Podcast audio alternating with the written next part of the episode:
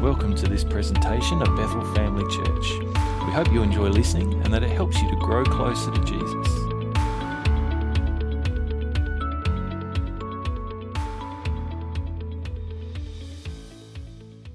All right, if you've been here the last few weeks, you know that we've been uh, working on a series called For the Win, which is about walking in victory and spiritual battle and, and how we can, uh, I guess, live in the kind of victory that Scripture says that we have. And we began with that foundation of understanding that the victory has already been won for us in Christ Jesus. And, and it's about learning to, to, to, I guess, to live and to walk in and understand how God wants us to, to, to, to live uh, every day um, so that we have that kind of victory that Jesus has already won for us and provided for us. We don't have to win it, we don't have to earn it on our own. Jesus has already done it for us. And we've been looking at uh, the book of Ephesians, and we started off in uh, Ephesians a couple of weeks ago. And, and Paul starts off with uh, Ephesians with this declaration that God has blessed us with every spiritual blessing in the heavenly realm, which is a great thing to, to get into our hearts and to get into our heads that we have been provided with everything that we need. That God has blessed us abundantly and richly and give, with every resource that we need for this spiritual battle. Uh, and, and we're going to just go to the message this week is, is called Getting Dressed for the Battle. If you've got your Bibles, open them up to Ephesians 6. We're going to be reading the end of Ephesians because at the end of Ephesians, it begins with telling us we've been given every blessing, we've been made right with God, He's given us every resource, and at the end, He's going to tell us exactly how to kind of use those resources, how to utilize them, and put them into practice in, in the battlefield. And, uh, and one of the things that we're talking about this morning, one of the things that you might, uh, I guess, if we're using the analogy of, of warfare and of battle, um, sometimes we we, we are aware that there are spiritual battles. And we kind of we, we want to have uh, the, we want god to give us the things that we need in the moment that we need it and he does which is awesome but sometimes uh, what can change the, the course or the outcome of a battle is how prepared we are beforehand. And often the, the readiness that we have to actually fight a battle in the moment only comes out of training and preparedness. That makes sense doesn't it you're with me? You're following? So, so if we haven't done kind of the, the training beforehand, we can't expect to have the, the strength to wield the weapons. We can't expect to have the, the knowledge, uh, all that kind of stuff in the moment when we're in the heat of battle it's not just kind of kind of magically appear because we need to sort of have trained and learned how to use some of these things. So this week is called Getting Dressed for Battle. We're going to read from Ephesians chapter 6. These are probably familiar scriptures for many of us, but they're so good to go over and remind ourselves of and be reminded because if you're anything like me, sometimes I forget. Um, I'm like, you know, one of those, uh, uh, like a leaky sieve. Like you can keep filling it up and it kind of keeps leaking out. Um, I suppose all sieves are supposed to be. That's kind of leaky. okay, all right. Like a leaky something that isn't supposed to be leaky. Stuff leaks out. You get the idea. All right. Uh, Ephesians chapter 6, verse 13. He says, Therefore, put on every piece of God's armor so you will be able to resist the enemy in the time of evil. Then, after the battle, you will still be standing firm. Stand your ground putting on the belt of truth and the body armor of God's righteousness. For shoes, put on the peace that comes from the good news so that you will be fully prepared. In addition to all of these, hold up the shield of faith to stop the fiery arrows of the devil. Put on salvation as your helmet and take the sword of the Spirit, which is the Word of God. Now, last week we just kind of we I mentioned this a little bit briefly, and I talked about how we don't necessarily have to kind of you know act out. Some people like to act out, you know, putting on. Oh, I'm going to put on my shield this morning. Oh, that's not a shield, is it? That's a helmet. Coordinated. I'm with it this morning. I'm, I'm on the ball. putting on the helmet and putting on the, you know, the breastplate and I'm going to put on my belt and I'm going to put on my shoes. And sometimes, like, I mean, if you find that's a helpful thing, I'm not saying like that's a bad thing to do. Um, but I did say it's kind of like we don't have to go through kind of like those physical motions. And if it was me, I think I'd almost be like distracted by, by that. And, and what I think is actually really more important than sort of going through the motions, that doesn't mean that we don't have to put on the armor of God. All right? Paul very clearly tells us, and Scripture tells us, put on the armor of God. So I'm not saying don't put it on, but I'm saying like doing this isn't necessarily what he's talking about. All right? So we want to make sure that we actually uh, understand what it means to put on this armor so that we can do it. That sound fair?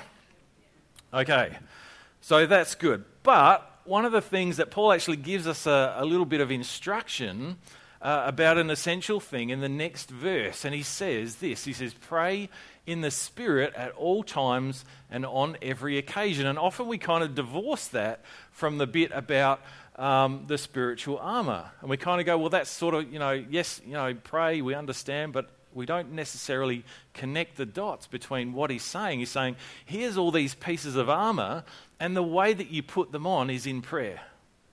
The way that you activate them is in how we pray and our relationship with God and the, the way that we kind of interact. He says, pray, be, stay alert and be persistent in your prayers for all believers everywhere. So I want to, I want to we're going to talk about the, the pieces of the armor this morning. Um, some of you will be pretty familiar with some of it. Maybe you've studied it. Some of you might have studied it more than I have, which is great. Hopefully, Holy Spirit will show you something new this morning and, uh, and bless you in it. Or maybe it'll just be a great reminder um, for you this morning. But we're going to go through the armor of God. And for each one, we're going to just kind of, we're going to pray.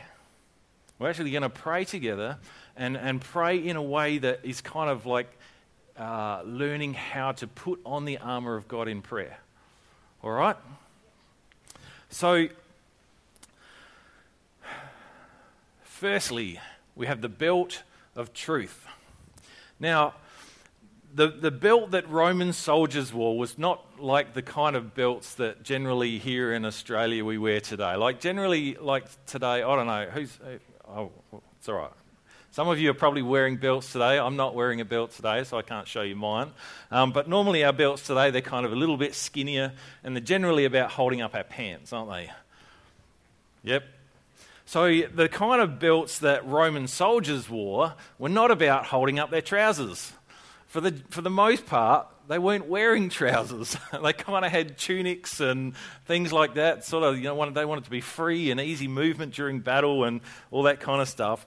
Um, but, but it was often quite substantially sort of thicker and wider because it was, it was a part of the armor, but it was also sort of a thing that other stuff attached onto. And so it would kind of it would come around, it would sort of protect some of your, your vital organs down here in this region. And um, uh, so we don't need to go into too much detail. But it would kind of it would hold everything together. The, the sword and the, the dagger and stuff would be attached to it. The, the breastplate would often be attached to it. And so it kind of had this sense of um, gathering you around, holding everything in tight, um, and, and kind of tying things together. Now, when we talk about the belt of truth, when I was a kid, I always thought that the belt of truth was about honesty. It was about telling the truth. now, telling the truth is a great thing, and Scripture certainly encourages us to be people of integrity and honesty, but that's not really what the belt of truth is about. The belt of truth uh, that holds us together, that brings all the pieces of God's armor together, is God's truth. It is this idea that, um, that, that, that there is absolute truth and that it comes from God and what He says about who we are and what He says about what He's done and about uh, spiritual realities and, and, and essentially the truth of the good news about Jesus Christ. And as we go through these different kind of parts of armor this morning, we're going to a lot of it is going to really tie back to the truth of the gospel, and we're going to start to see how that belt of truth just like for the Romans, it's going to tie things together, it's going to hold things together, it's going to give us the, that kind of sense of security and confidence in knowing that there is truth. There are things. Now, we live in a world that has kind of changed the meaning of the word truth, don't we? We live in a world of moral relativism, which kind of says, what's true for you isn't necessarily true for me or anyone else. You can have your truth, I'll have my truth. What you think is right or wrong doesn't necessarily have to be what I think is right or wrong. If I think something is right, I can believe it's right, and whether or not you do or whether or not anybody else does. And it's kind of, uh, in many ways, has eroded this sense of, of confidence that we have in knowing that there is kind of an unshakable, unshakable foundation uh, for us as Christians, which is the Word of God. So here's kind of like, you know, lesson one in putting on the belt of truth is about, um, you know, building our life on something that is unshakable. Lesson one for us as Christians is about going, here's what the Word of God says. I believe that it's true. And, and it doesn't matter how I feel, it doesn't matter what other people say. God's word is true through all generations, through all ages, in all cultural contexts, in every nation of the world. God's word is true and unchanging. It has always been true and it will always be true. And this is, this is what it is that we build our life on. When Jesus talked about building our, you know, building our house upon the, the solid rock and not the, the sandy foundation so we don't get washed away in the first, you know, stiff breeze, um, you know, or, or rainstorm, this is what he's talking about. He's building his life on him and who he is and, and what he says. So, as we come, uh, you know, uh, this is a, great thing to do as, as we start our day. It is good to start off with that foundation of coming back and praying, uh, you know, God, starting off with that truth. So, right now, let's pray. Let's, let's close our eyes. We're going to pray. Um, we're going to say, Father, we thank you that your word is true. We thank you that you are unchanging and unchangeable. And Lord, we want to build our lives on you. Lord, we want to know and discover your truth. We want to know and discover your word and what it says about us. And we want to walk in the confidence that comes from knowing that your word is true and unchanging. Amen. So that's the belt of truth. Secondly, we have the, uh, the body armor, as it says in uh, the New Living Translation that we read before, or we probably know it as the, the, the breastplate. Sometimes I always used to imagine kind of like, you know, those one piece muscle breastplates that, you know, because I used to read Asterix comics. Anyone read Asterix comics? Yeah, yeah. And so, like the, the centurions and the officers always had, you know, they were gold or silver or, you know, they were super shiny. And, you know, they had all the chiseled, you know, abs and, and all that kind of stuff on there. But uh, uh, so that, that's, uh, that's kind of like the, the breastplate, um, if you like. Or there's, there's lots of other different types of armour that, that Romans, the ones with sort of different segments and things like that. I don't have pictures because I couldn't find a good one, but it's this basically kind of protects our, our heart, protects our chest, and, and all that kind of stuff. So we have the breastplate of righteousness. Now, righteousness is a very uh, Christian word. It's a very, uh, a very, has become a word that is not used as much culturally um, outside of the church. So we're going to make sure that we understand what we mean when we say righteousness. Um, so righteousness is essentially uh, holiness. It's that character of God to always make a morally right and perfect decision. And it describes very much the character of God and the character of Jesus. And every time Jesus resisted temptation, every time Jesus obeyed the Father, Every time Jesus made the right decision in a particular moment, every time he chose to listen to God and not to, to human rules, um, every time he, he acted in a way that was consistent with Father God, he was establishing a life of righteousness. Now, for us as people, we have this kind of desire to want to be righteous, this understanding of this need to be righteous. Sometimes it's it sort of crosses over into sort of self righteousness, which is a little bit of a different thing. But we try to make decisions generally, whether, whether we're Christians or not, as human beings, most of the time, and most of us try to make decisions that we think are morally right. The problem is um, that we, we really can't do that. This is, this is part of our problem and part of why we needed Jesus as our Savior, is that we were unable um, to uh, establish uh, effectively righteousness in and of ourselves.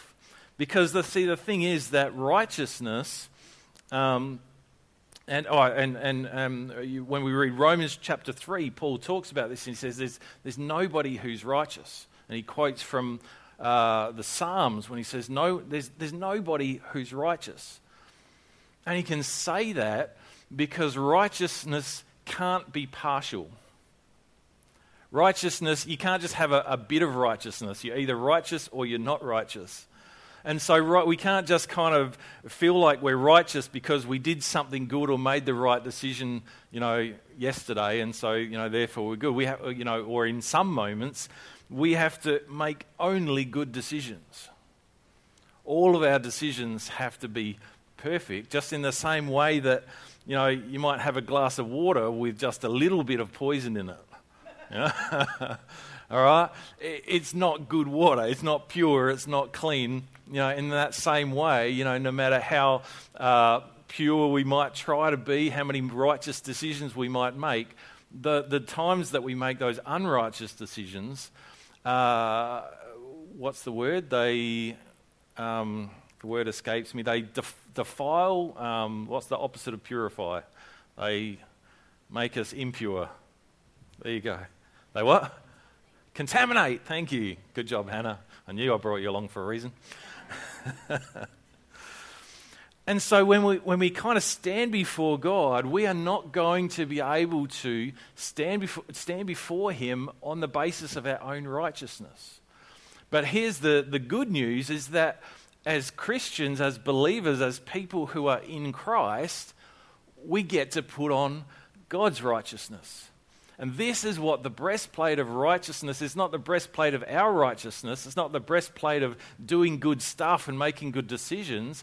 It's the breastplate of knowing that God's righteousness is credited to us. That God's, uh, that, that the, if you like, the, the bank account of Jesus is deposited into your account and all the righteous things that Jesus did, and all the treasures that he stored up in heaven, and all those times he made good choices, all of that gets put into your account. That's pretty good, isn't it? Yeah. Philippians 3, verse 9, Paul writes, he says, I no longer count on my own righteousness through obeying the law. Rather, I become righteous through faith in Christ.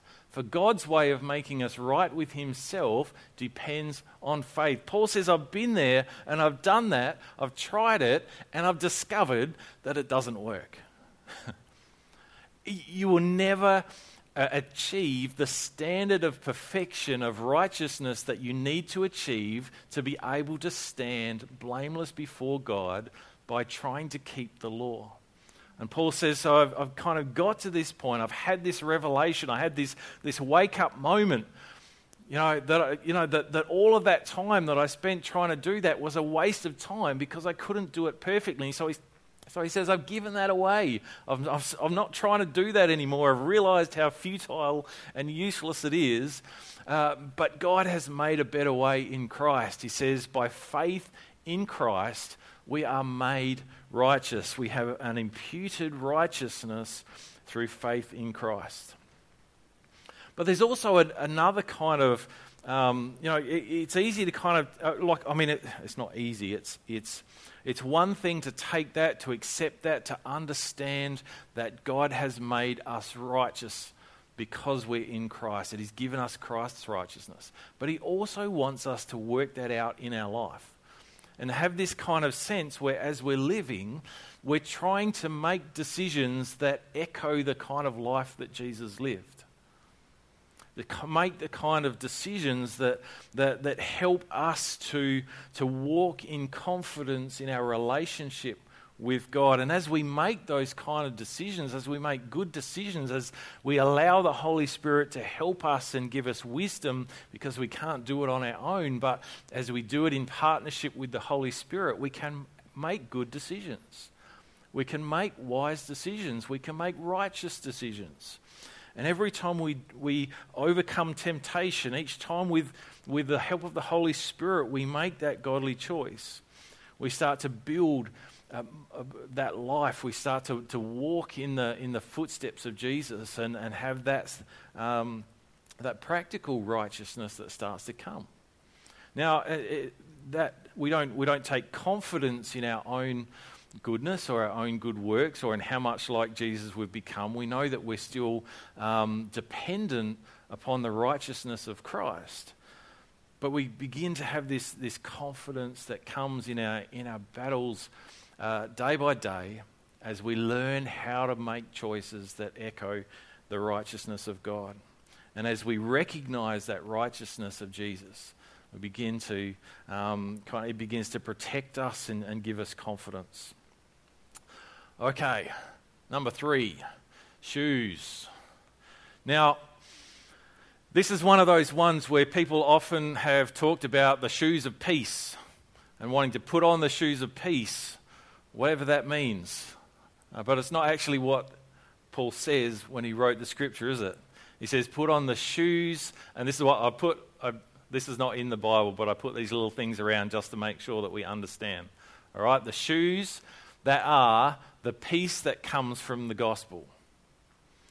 The peace that we have that comes from the gospel. When we understand the good news about what Jesus has done for us, we have peace with God.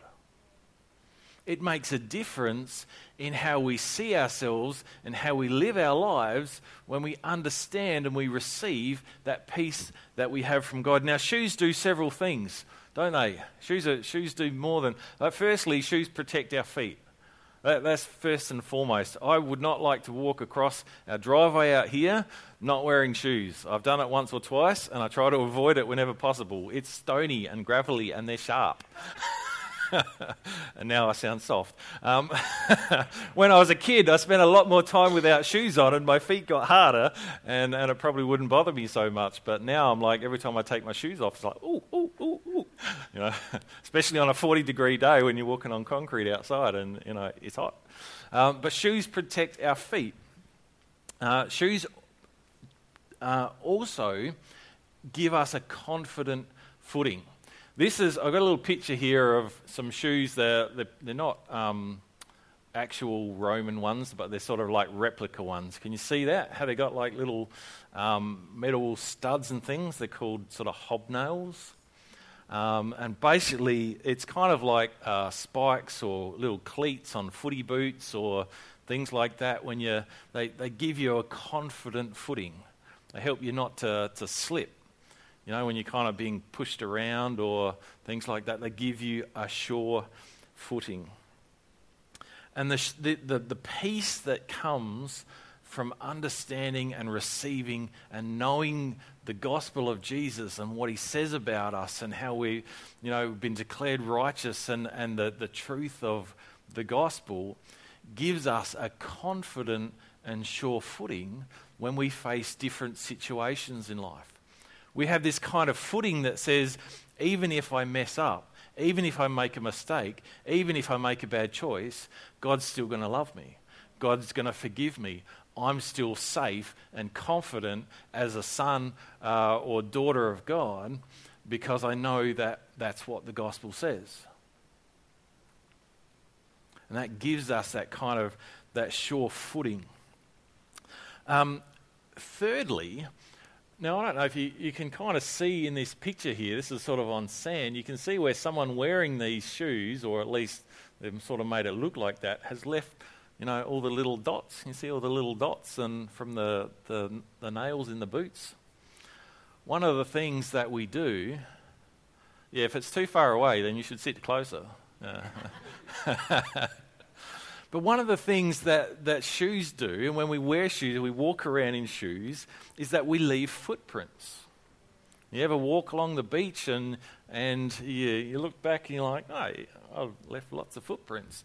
Um, or you see the, the footprints where other people have been along and with their little puppies and, you know, the little puppy paw prints and things like that. Um, but this is one of the things that um, as, as we go through life, as we walk through our life and other people's lives in different places, there ought to be footprints of the gospel that we leave behind. Footprints that kind of, I guess, reflect a little bit of God in the places that we've been. Our victory isn't found in, in destroying, but in building God's kingdom. And as we, we sharing the gospel and, and doing little things, that ought to be um, imprints and, and, and, and footprints, if you like, that we leave in the, the hearts and, and minds of others around us. Sorry, I'm forgetting, I'm forgetting the praying. I didn't do the praying. That's terrible. That was, that was my whole thing. Okay. So as we as we pray, we're going to pray. We're going to pray uh, and ask God to help us put on the shoes of the peace that comes from the gospel. Father God, we thank you for your amazing good news. Lord, we thank you for the, the truth and the, the, the relationship with you that that brings. God, we thank you that, um, that that good news helps me to have peace in my heart and peace with you today and peace with others around me. Lord, I pray that you would help me to, to, to live in that peace, to trust in that peace, to trust in your good news. But Lord, I pray that you would help me also to leave behind the, the footprints, the marks of the gospel uh, in the lives of others around me. As I come into contact, as I walk through their life, Lord, help me to leave imprints and impressions of the gospel wherever I go. Uh, in Jesus' name we pray. Amen. Amen. Okay, the shield of faith. Firstly, it's the shield of faith, not the shield of feelings.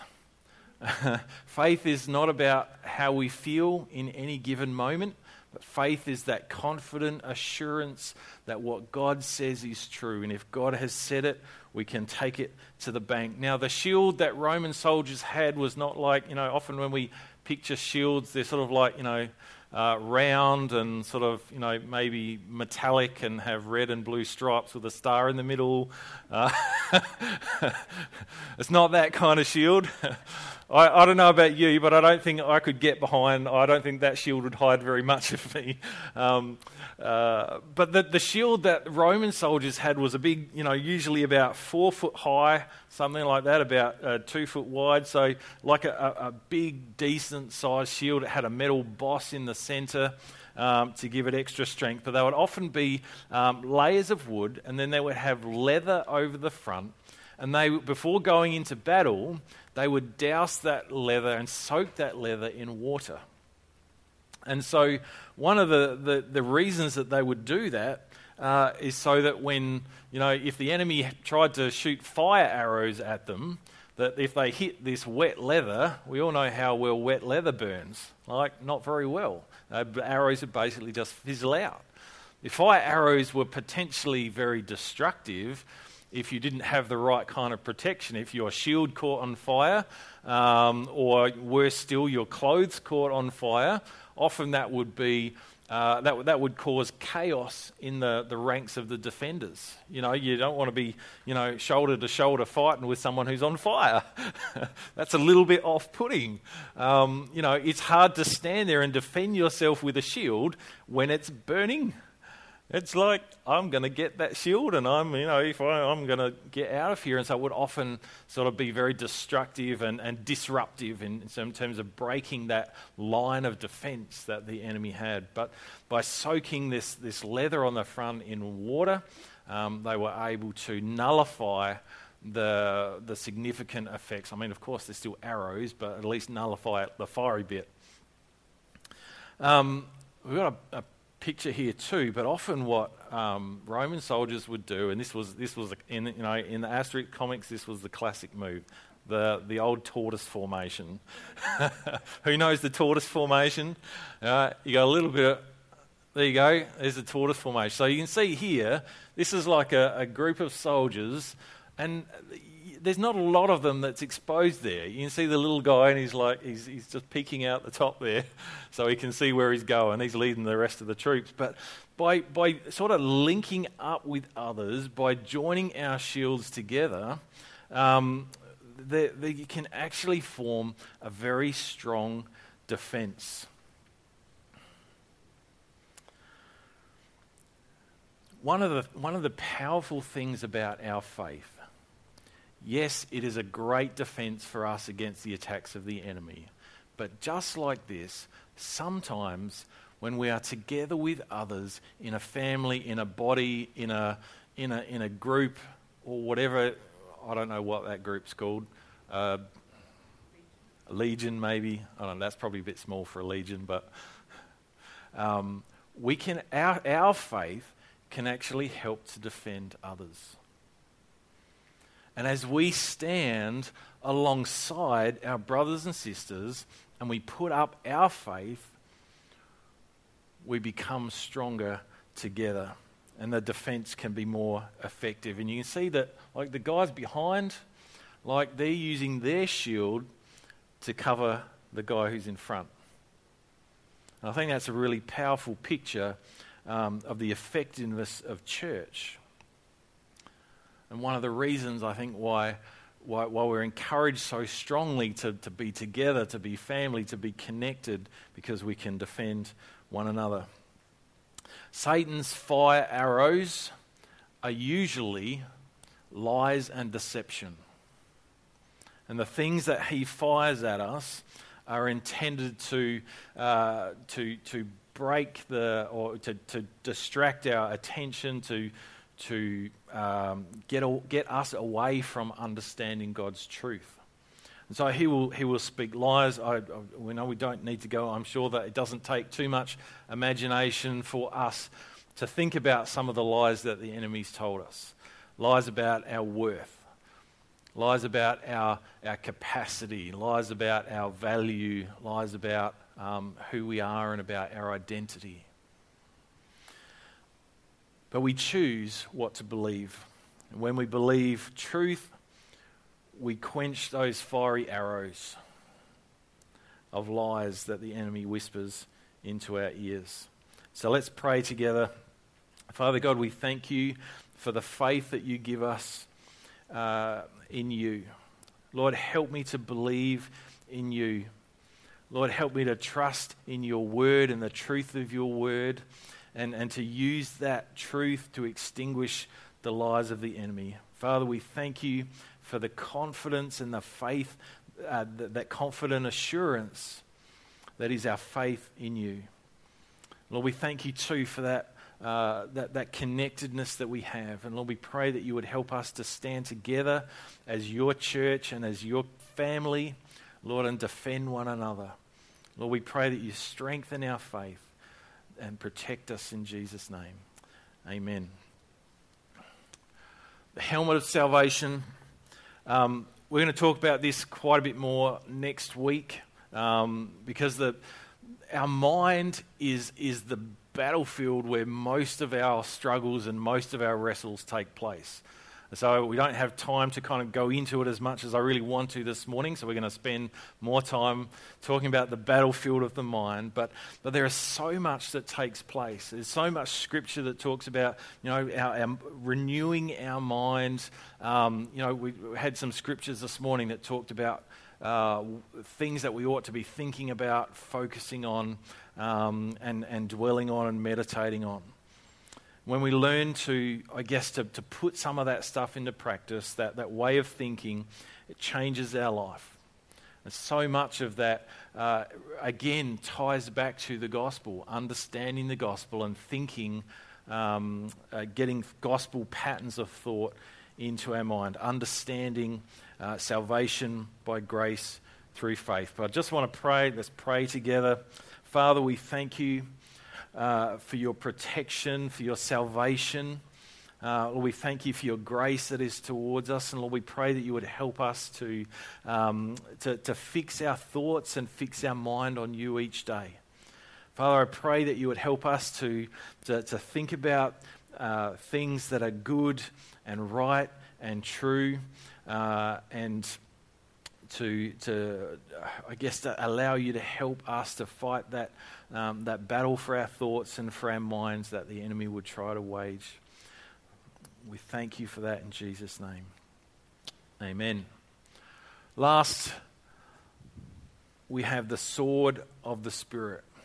Now, the word that's used to describe sword is not, it's not like a really big sword. They had all different kinds of swords in those moments. But um, the sword that uh, is, is spoken of here by Paul refers to um, kind of a couple of the, the, the, weapons that can kind of refer to either, but it's either the, the, gladi- the one of the main weapons that the Roman soldier would use was a gladius.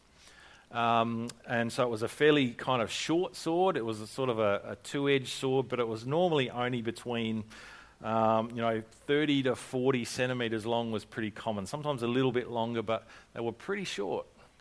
And so they were sort of often like, it, it was really designed for close quarters combat.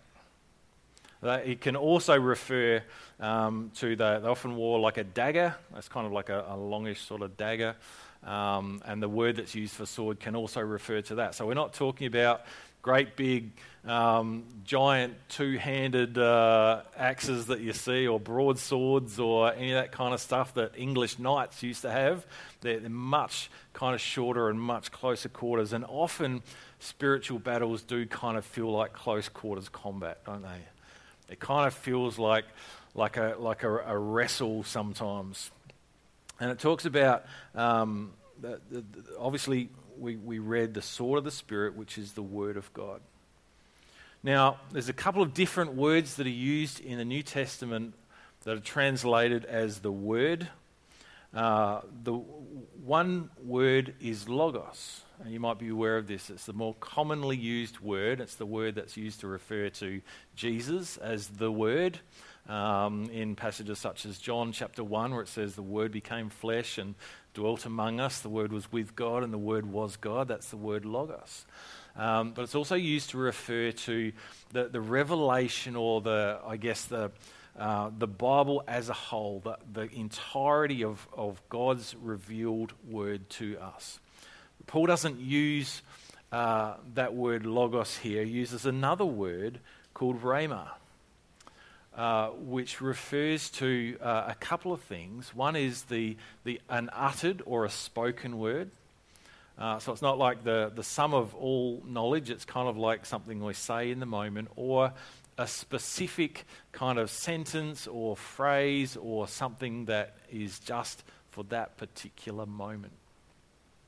And so, one of the things that we understand when it comes to the sword of the Spirit, which is the Word of God, is that we're not just talking about sort of like having a, a Bible in our home or the Bible in, in its entirety, but when we're facing spiritual battles or temptations or struggles or the, the lies that the enemy throws us, what Paul describes as the sword of the Spirit, our, uh, our sword, our opportunity to, to kind of, you know, get back and uh, and that sort of thing is God's word for us in that moment that is specific to that situation. And so much of the time, when we are facing battles, when we're facing struggles, what we need is to hear that word from God that is for us, for that moment, for that thing that we're dealing with. When Jesus faced temptation, he didn't quote the entirety of Scripture back at the devil, did he? he quoted back the bit that was the most relevant in that, in that particular point in time. Uh, and, and so part of that is, you know, that it's this, this Rhema word is these, these portions of God's word, these verses and truths and principles and things that speak into our situation and speak answers and speak confidence, uh, as well as we believe that the, the Holy Spirit speaks to us too. And, and often that's like, I don't know about you, for you, but for me, the Holy Spirit often speaks things out of Scripture for me, and he'll bring to my mind a particular verse or a particular, you know, sometimes even it's just part of a verse. Sometimes it's just kind of an idea, and I think, you know, yep, that's out of the Bible, but uh, and I don't know the exact words, but it's that that concept, that thought, that principle from God's word that is what I need to hear in that moment to fight that battle. And this is why it's so important for us to kind of do the preparation, the training beforehand. We need to store God's word in our heart. We need to store up that treasure within us so that as the Holy Spirit prompts and brings things to mind, as we find ourselves facing difficult situations and dilemmas and struggles and challenges, that is able to bring forth that right word in the right moment, that Rhema word that is for us in that particular situation. Jesus encouraged his disciples in Luke chapter 12. Jesus talking to his disciples, and he says, When you're brought to trial in the synagogues and before rulers and authorities, don't worry about how to defend yourself or what to say, for the Holy Spirit will teach you at that time what needs to be said. So when we are battle weary, what we most need is that word from the Lord to our hearts. Hebrews 4:12 says, "The word of God is alive and powerful." It is sharper than the sharpest two edged sword, cutting between soul and spirit, between joint and marrow. It exposes our innermost thoughts and desires. That's a scary thought, isn't it? All right. So let's let's pray. Um, Father, help me to store up your words in my heart. Lord, help me to value and to treasure your word. Lord, help me to love it. And Lord, I pray that you would, as you promised, Lord, in moments where I'm wrestling with something, where I'm battling with something, where I'm facing temptation or where I'm facing discouragement or where I'm facing the, the lies of the enemy, Lord, bring your words of truth to my mind in those moments. God, help me to be uh, effective in how I use the Word of God and the, the, the sword of your Spirit. We pray in Jesus' name. So, all of these things, and you see how we, have kind of tied a lot of these things back, and as the, you can see how so many of these different things that we've put on tie back to that truth of God's Word, tie back to the gospel, tie back to what God has said about us and how God has made us a new creation and, and who we are in Christ. And as we, as we understand that, it sort of helps us to put on all those different aspects the, the breastplate of righteousness, which we have because of the gospel, that helmet of salvation, which protects our minds and our thoughts because we're in Christ Jesus, because our minds have been transformed and renewed, the shoes of peace that come from the gospel. All of this is kind of is, is tying back together. So it's so important that, uh, that we understand how all those pieces kind of fit together and that it's, it's this redemption and salvation and grace that comes through our relationship with Jesus that prepares us for that battle that's ahead. And ultimately, you know, when, as, we're, as we're dressed and prepared for battle and prepared for that fight that comes, the, the, the most important thing for us to remember is to follow the direction of Jesus. Amen? All right. Thanks for listening to today's message. For more information or to listen to other podcasts, head to our website at bethelcrc.org.au or check out Bethel Family Church on Facebook.